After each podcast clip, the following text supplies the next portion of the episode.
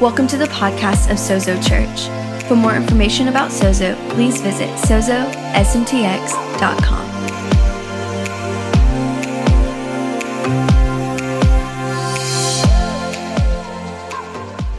How are we doing tonight, guys? A little quiet in here. We're doing all right? Come on. Anyone excited for Christmas right around the corner? Okay, no one's excited for Christmas. Still a little Christmas shopping to do, yeah? Aren't you thankful for the internet? Aren't you thankful that we don't have to go wait in line at the outlet mall over there? It gets crazy.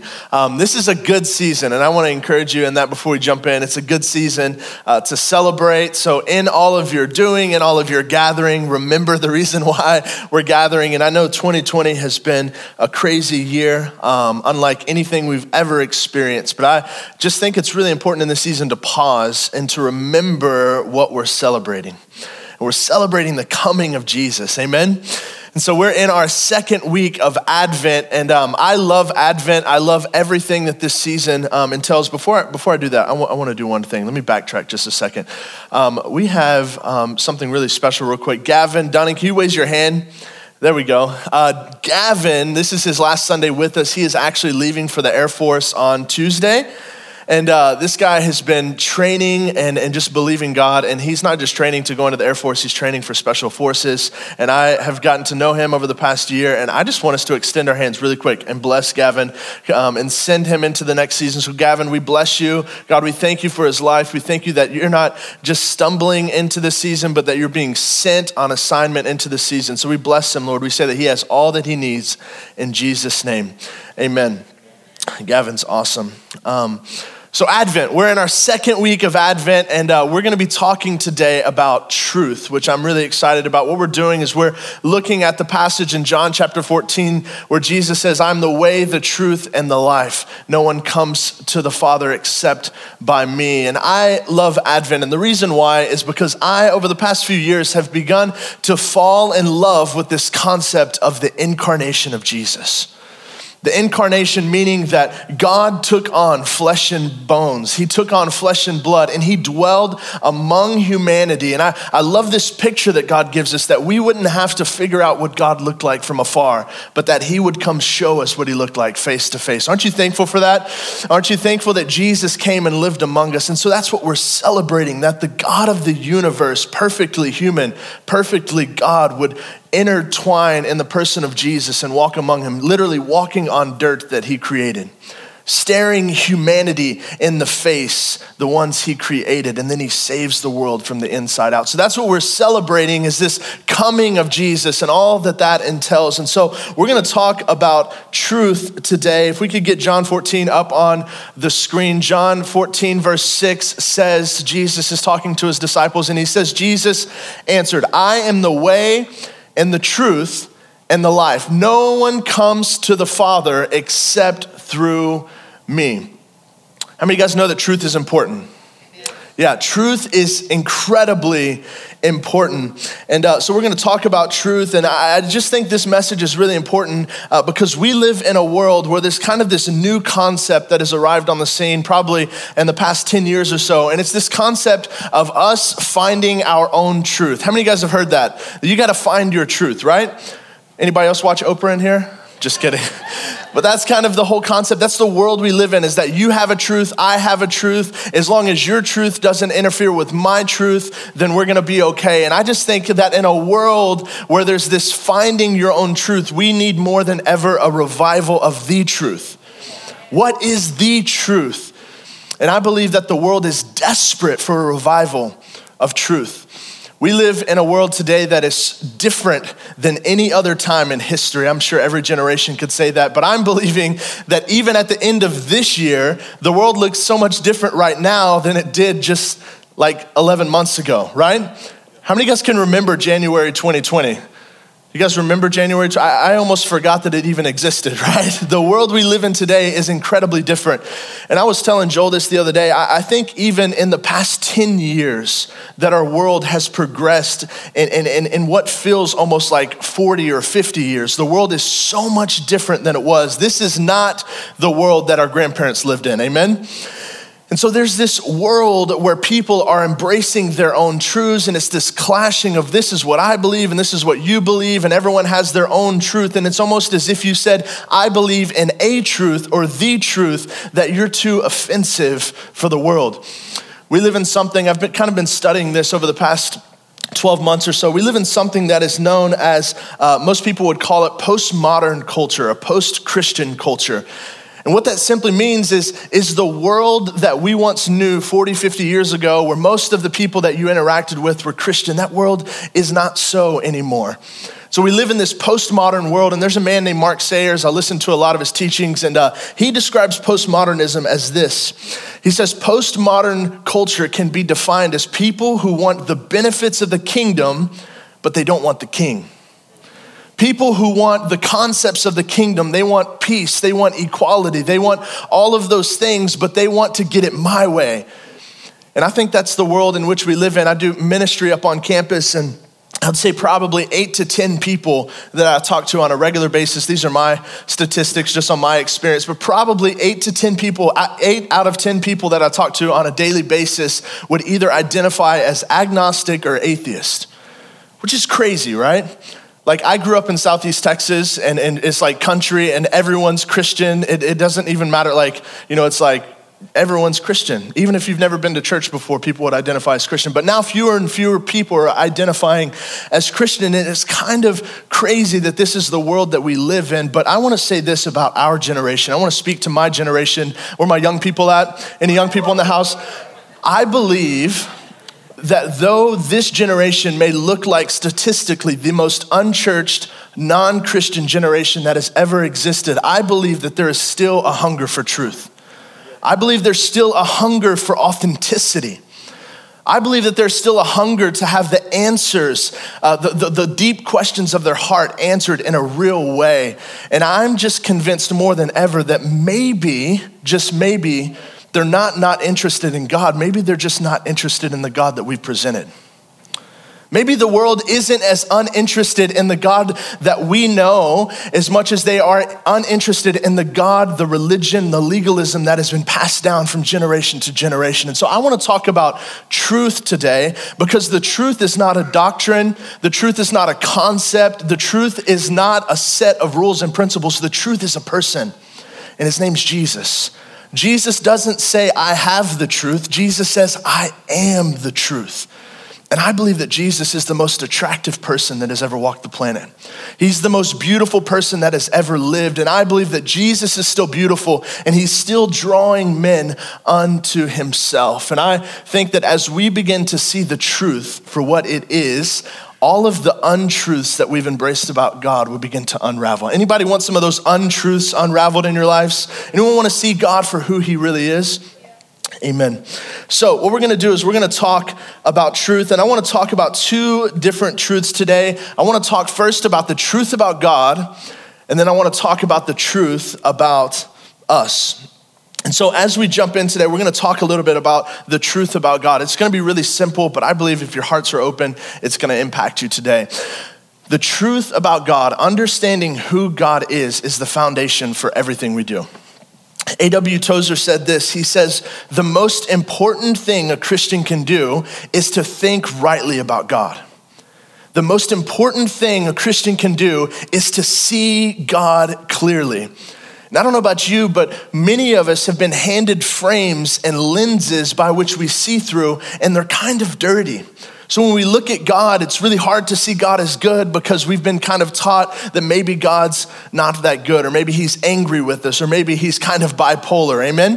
But I believe that the more we see God for who he is, we begin to understand who we are as well. And so we're going to talk about the truth about God. And if we're honest, most of the church still has questions about who God is. Like, if you go to different church services, you're probably going to hear a similar message, but there are major differences in what people believe. We ask questions like, if we're honest, like, is God really good? Or is he kind of like angry sometimes too? Anyone else ask that question? Like, do we really believe that God is good all the time? We say that, but then we're like, man, maybe he's not good all the time. Is God the healer, or does he give people sickness? Is God merciful and gracious, or does he expect me to live perfect every single day? The question, or the answer to that question, really does depend on what church you go to on a Sunday. We all ask these questions, right? What does God look like? What is the truth about God? And I believe that the only way that we can see God for who he really is by revelation. That we can only embrace who God is if he reveals it to us. And thank God he reveals it to us in scripture. So go back to John chapter 14. I wanna go a little bit deeper into this text. We're gonna look at verses 6-9. I believe this is one of the most important things that Jesus teaches us in the Gospels. If we get this, it will answer so many of our questions about what God is like. So look with me at verse 6. Jesus answered, we just read, "I am the way, the truth, and the life. No one comes to the Father except through me. If you really know me, you will know my Father as well. From now on, you do know him and have seen him." Philip said, "Lord, show us the Father, and that will be enough for us." And I love how Jesus answered in verse 9. Jesus answered, "Don't you know me, Philip? Even after I have been around you such a long time, anyone who has seen me has seen the Father. How can you say, 'Show us the Father'?" It's a simple text. We've probably read over it many times, but Philip is asking Jesus, "Hey, you've been talking about your Father. Will you show us what God looks like? Can you show us what the Father looks like?" And Jesus responds, "What are you talking about? You've been with me all this time. Don't you understand? If you've seen me, you've seen the Father." This is huge. And this brings us to point number one. The first truth I want to talk about God is that God looks like Jesus. Tell your neighbor, God looks like Jesus. Now, I know that's a simple truth, but this is a massive thing that we have to embrace, because I believe that Jesus is precisely what God has to say about himself. We have questions about what God looks like, and we look at the entirety of scripture, and it's really confusing at times. If we're honest, we look at the Old Testament, we look at the New Testament, we're like, man, these things kind of contradict themselves. And Jesus comes onto the scene, and he says, "Hey, if you've seen me, you've seen God." So God looks like Jesus. If you want to know how God feels about sinners, look at Jesus. He sat at a table with them. He ate and drank with them. If you want to know how God feels about the outcast and the marginalized and those on the fringes, it's the people that Jesus fought for. If you want to know how Jesus feels about the sick and the hurting and the dying, follow his ministry around. He did nothing but heal and raise the dead. Everything that you need to know, this is a bold statement, everything you need to know about God can be found in the person of Jesus. Jesus says, "If you've seen me, you've seen the Father." And I think that many of our misconceptions about who God is stem from us gleaning more from the Old Testament picture of God than the God that is revealed in the person of Jesus Christ. We have many questions because we look at the Old Testament and we frame our theology around what God looks like, when Jesus comes and he says, "Hey, I know you've had all these misconceptions. I know you think you know who God is, but I came for one purpose, and it's to show you who God really, really is." That's the whole reason Jesus came to earth. Yes, to pay for our sins, but it was also to fix our broken lenses. It was to fix our distorted ideas about who God was. The most religious people on the earth, the Pharisees, the people who thought they knew who God was, are the people that Jesus was constantly with a finger in their face telling them, "You don't understand who God is." And so Jesus is the perfect representation of who God is. You guys with me? So for me, I kind of grew up, with this confusing thing of not knowing, is God really good? Because I kind of always saw it as the Old Covenant God was like really, really angry, and then the New Testament God was like really, really nice. Anyone else there? It's like, man, we have the bad cop and the good cop, and so you have the Father who's like really mad and like lightning bolts and judgment, and then Jesus comes and he's like, "Hey," like all butterflies and rainbows, and it's almost like you have this double side to God. You have the good side and the bad side. And so for me, it was really hard to reconcile with the Father, because I thought the Father was really, really angry. And so when I prayed, I only prayed to Jesus. I didn't really want to pray to the Father because I didn't really know how he felt about me. And so when Jesus says something like, "Hey, when you've seen me, you've seen the Father," it's like, what are you talking about? Which leads us to this point I want to talk about for a second. We talk about this often, but the Bible is a story of redemption. And so I want to help you for a second just in reading the Bible. And this isn't my material. This is all from Steve Smothers. Thank you, Steve Smothers. Anybody thankful for Steve Smothers' teaching? The guy's incredible. One thing I've learned from Steve and conversations with him is that the Bible is a story of redemption. Meaning, you can't look at the old covenant at people who are living under the law and get the best representation of who God is, okay?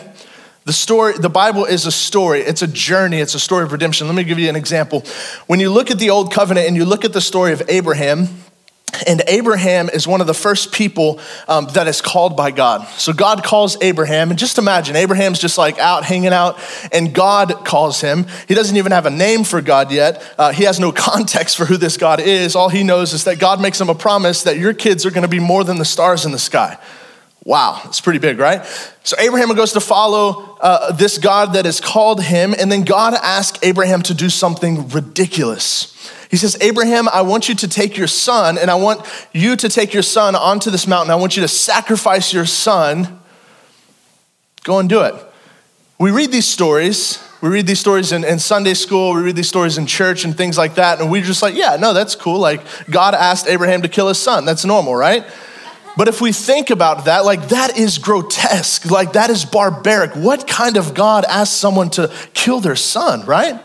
Like, it's kind of crazy to think about, unless you look at it in the context of where Abraham was.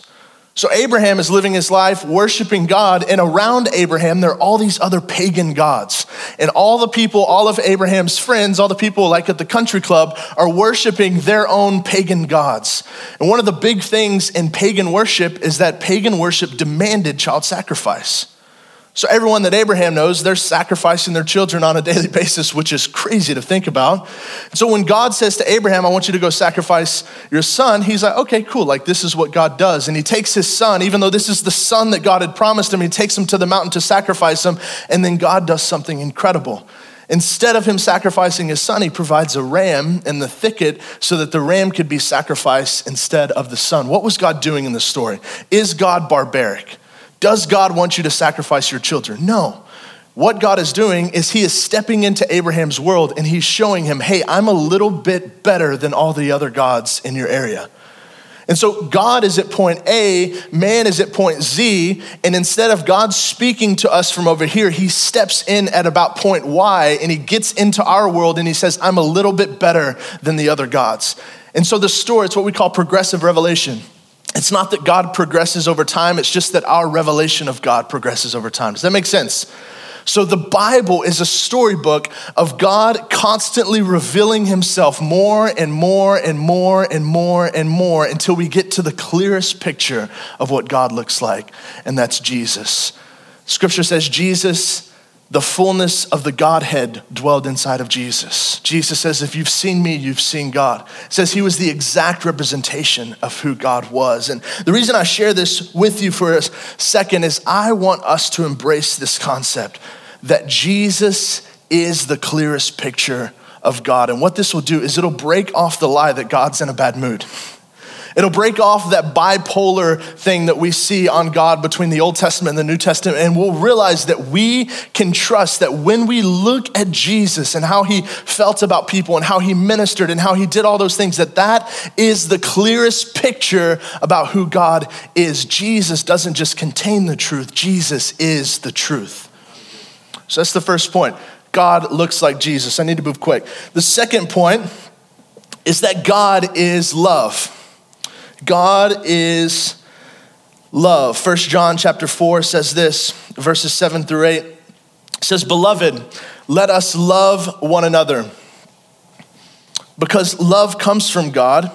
Everyone who loves has been born of God and knows God. Whoever does not love does not know God because God is love. God is love. Now, we also know about God that God is gracious, that God is merciful, that God is righteous, that God is just, and all of these things are good, but they're all adjectives to describe who God is. But let me help you understand something. God is not just loving. God does not just love us. God is love itself. Not just the verb love, but the noun verb. God is self-defined as love. That word agape is such a beautiful word. It's the God kind of love. It's the love that is other-centered, self-giving, other-centered, sacrificial love. This is who God is. And so because God is love, then everything that God does is motivated by his love. There is nothing that God can do that is outside of his love. It is who God is. I have people ask me all the time, well, you talk about the love of God, but what about the judgment of God? Like, what about God's judgment? It usually comes from people like on street corners with signs, you know? What about God's judgment? Listen, the judgments of God are aimed towards anything that would keep you from his love. The judgment of God is anything that would interfere with love's kind. God is love, so all of his judgments, we don't have to give up God's judgments to embrace his love. Everything he judges is things that keep us away from his perfect love. He is love. He is the embodiment of love. It is who he is. And I am just more convinced than ever that the world needs to hear the message of God's love. I think sometimes we hear that God loves us and we're just like, yeah, okay, like what next? No, that's it. He loves us. And I think the world needs to know that God loves them, not like the cute t-shirt, coffee mug, bumper sticker kind of love. Like the love that would take on flesh and blood, move heaven and earth, literally. Oh, I just think of this. Jesus came and he yielded his life into the hands of murderers. He came and he handed himself over to people knowing they would kill him, and it was all for love. This is who God is. He is other-centered. He is self-giving. He is sacrificial. In everything he does, the very core of God's nature is always moving towards you and towards me. And this is the kind of truth that I believe the world is longing to hear. That I think the world is frustrated with hypocrisy and religion, but they want to know, if you say that God is love, would you show me this God who is love? And I think that Jesus is longing to reveal himself to us as the God of love, as the God of love. So the truth about God. Now I want to talk just for a second about the truth about us, because what I found is that when we see God for who he is, we begin to understand who we are. It's only in light of us understanding who God is that we begin to embrace who we are as his children. It's Matthew 16, it's a beautiful story. Jesus is talking to his disciples and he's asking them, hey, who do men say that I am? People are giving answers, John the Baptist, Elijah, the prophets of old. And then he tees up on Peter and he says, now Peter, who do you say that I am? Peter says, you're the Christ, you're the Son of the living God. Jesus responds to Peter, he says, blessed are you, Simon, son of Jonah, for flesh and blood did not reveal this to you, but it was my Father who has revealed this to you. And then Jesus says this to Peter, he says, behold, I call you Peter, which means rock. And then he says, on this rock, I will build my church. The gates of hell will not prevail against it. So what do we see here? It's this principle that as we identify who God is, he in turn identifies who we are. So Peter says, you're Jesus, and Jesus turns and says, you're rock. And so if we want to know who we are, if we want to know the truth about ourselves, and I believe that the world is in an identity crisis. The church is in an identity crisis. We need to know who we are. We need to know how God sees us, how God feels about us. And when we begin to see Jesus correctly, then we'll begin to see ourselves correctly. And so the truth about us, the first one is that we are a son. Say, I'm a son. Come on, say it like you mean it. I'm a son. Now, ladies, you get to be a son today, and the reason why is because the scripture uses the word son because the son is the one who gets the inheritance. And it's actually beautiful because the scripture says there's neither male nor female, Jew nor Greek, which means women are not on the fringes, that you get the inheritance just like all the guys in the room as well. Amen? So you get to be a son, I get to wear a wedding gown because I'm the bride just alongside of you. So you are a son and God is your father.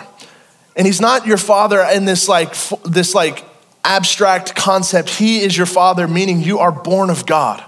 You have the same DNA as him. Scripture says in 1 Peter 2 that you have been partakers of the heavenly nature. You're a son of God. Look at Romans 8:14 through 17. It says, "For those who are led by the Spirit of God are the children of God. The Spirit does not make you slaves so that you live in fear again. Rather, the Spirit you received brought about your adoption to sonship. And by him we cry, 'Abba, Father.'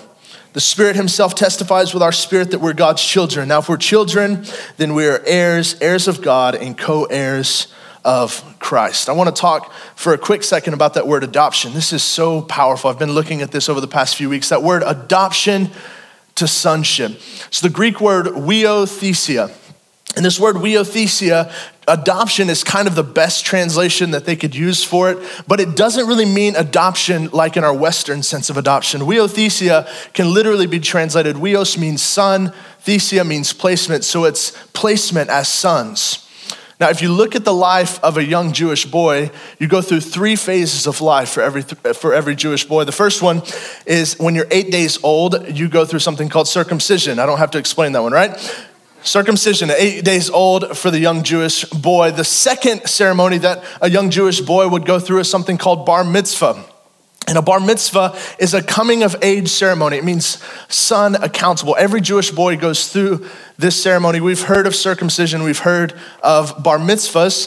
And the third ceremony, we don't really know a lot about, but in ancient Jewish culture, they would go through something called a weothesia ceremony.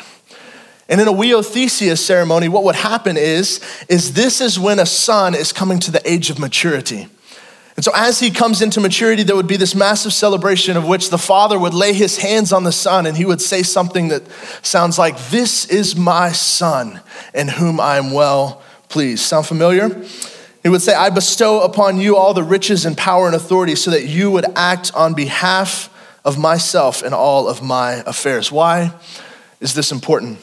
Because this concept of adoption, this concept of being a son, is not the same as our Western concept, as in you have someone who is, maybe in a troubled home or an absent father or mother or in a situation like that. It's a beautiful thing, adoption is, and a person from another family would go and adopt someone out. But what the scripture is talking about is that you are not adopted from another family. You are stepping into your rightful place in your own family.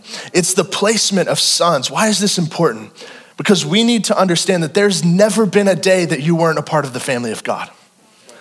There's never been a day that you were estranged from God. You have always been a part of the family. You are made in his image. And so what he's talking about here as adoption of sons is not that he went and got you from another family and brought you into his own family, but it's that when your eyes are open to who you really are, he places his hands on you and he says, "Now you can go in the power of your father." So we're part of the family. And I think this idea of sonship breaks off the lie that you were ever apart from him. You have never been apart from him. You have been a son all along. But when we come into the kingdom, our eyes are open and we realized and we could take our rightful place as sons of God. You've always been desired. There's never been a day that he has not desired you or not wanted you. The last point that I have for you, truth about us. The first one, we are sons. The second one is that our name is beloved. Your name is beloved. If it is true that God is love, then it is also true that your name is beloved. That's how he feels about you. I want to read a few scriptures to you. Psalm 139 says, "How precious to me are your thoughts, God. How vast is the sum of them? If I were to count them, they would outnumber the grains of sand in the entire earth." Do you know that God has more thoughts about you than he does the number of grains of sand in the entirety of the universe? That is magnificent.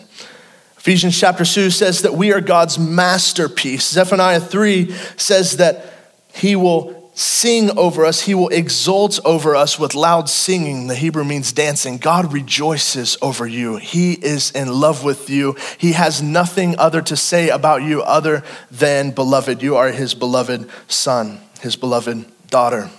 And I know this sounds like a simple truth, but I believe that to be the one that Jesus loves is one of the hardest truths to embrace.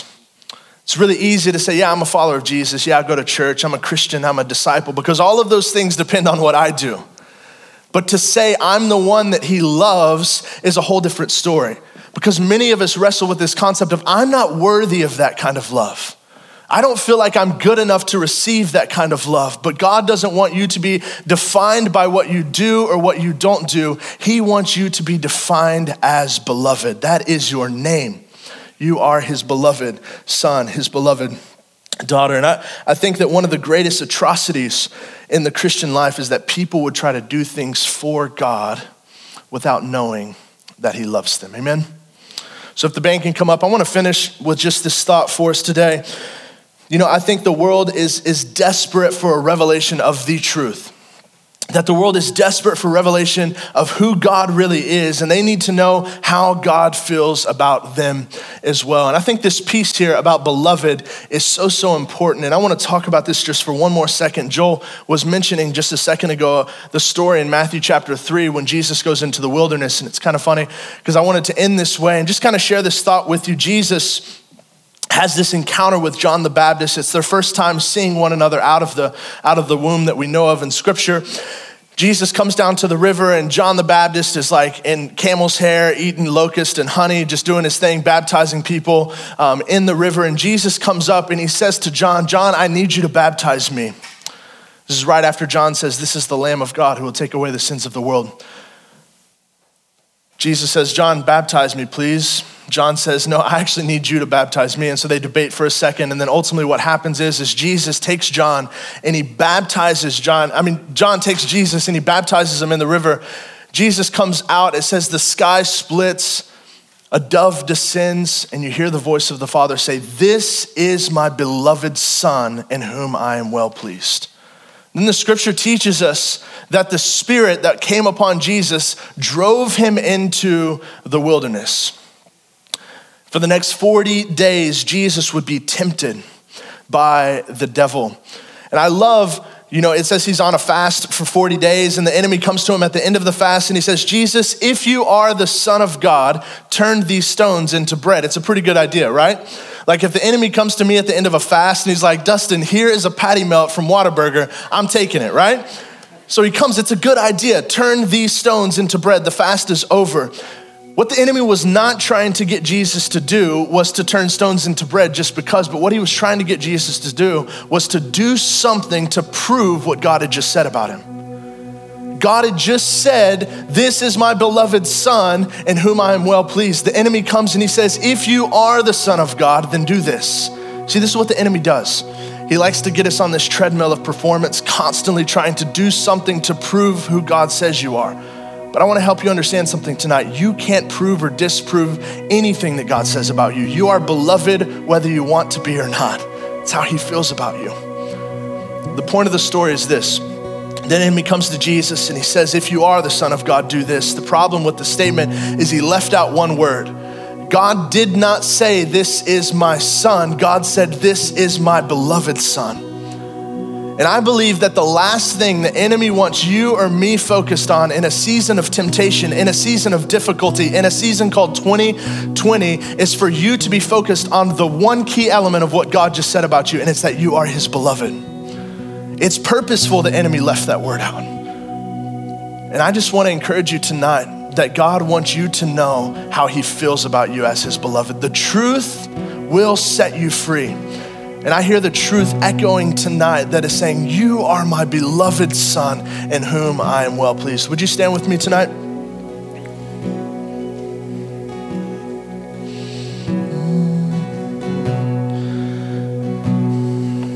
You know, there's many in the room maybe who have kind of wrestled with this idea your entire life that maybe God is frustrated with you.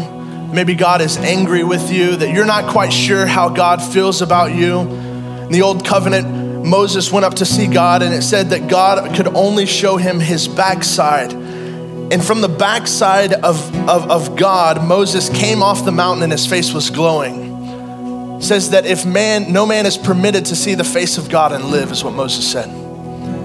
The crazy thing is Jesus came. And now because of Jesus, we could see God face to face. You never have to question what God looks like. You never have to question how he feels about you. You never have to question whether or not he's frustrated with you. God is radically in love with you tonight. Would you close your eyes? I want to pray for you. If you're in here tonight and you're like, man, I've kind of wrestled my entire life wondering how God really feels about me. And I understand Jesus says that he is the revelation of God, but what about all these Old Testament stories? I want to free you tonight with this truth that there is nothing that God is saying today that is outside of the person of Jesus. If there's anything in your life that doesn't, any thought in your mind that you have about God that is not found in the person of Jesus, then that thing has to be called into question. Hebrews 1 says this,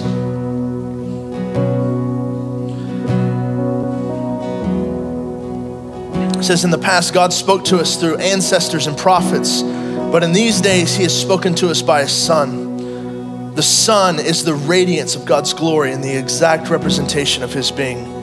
So I just want to pray for a second that God would give us a revelation of what he looks like in the face of Jesus, and that you would never question another day in your life how he feels about you. So God, we thank you that you showed us what you looked like through the incarnation, that you came to earth to reveal to us what God really looked like, to answer every question, to make every wrong right, to fix our broken thinking about what we thought you looked like. And you said, here I am.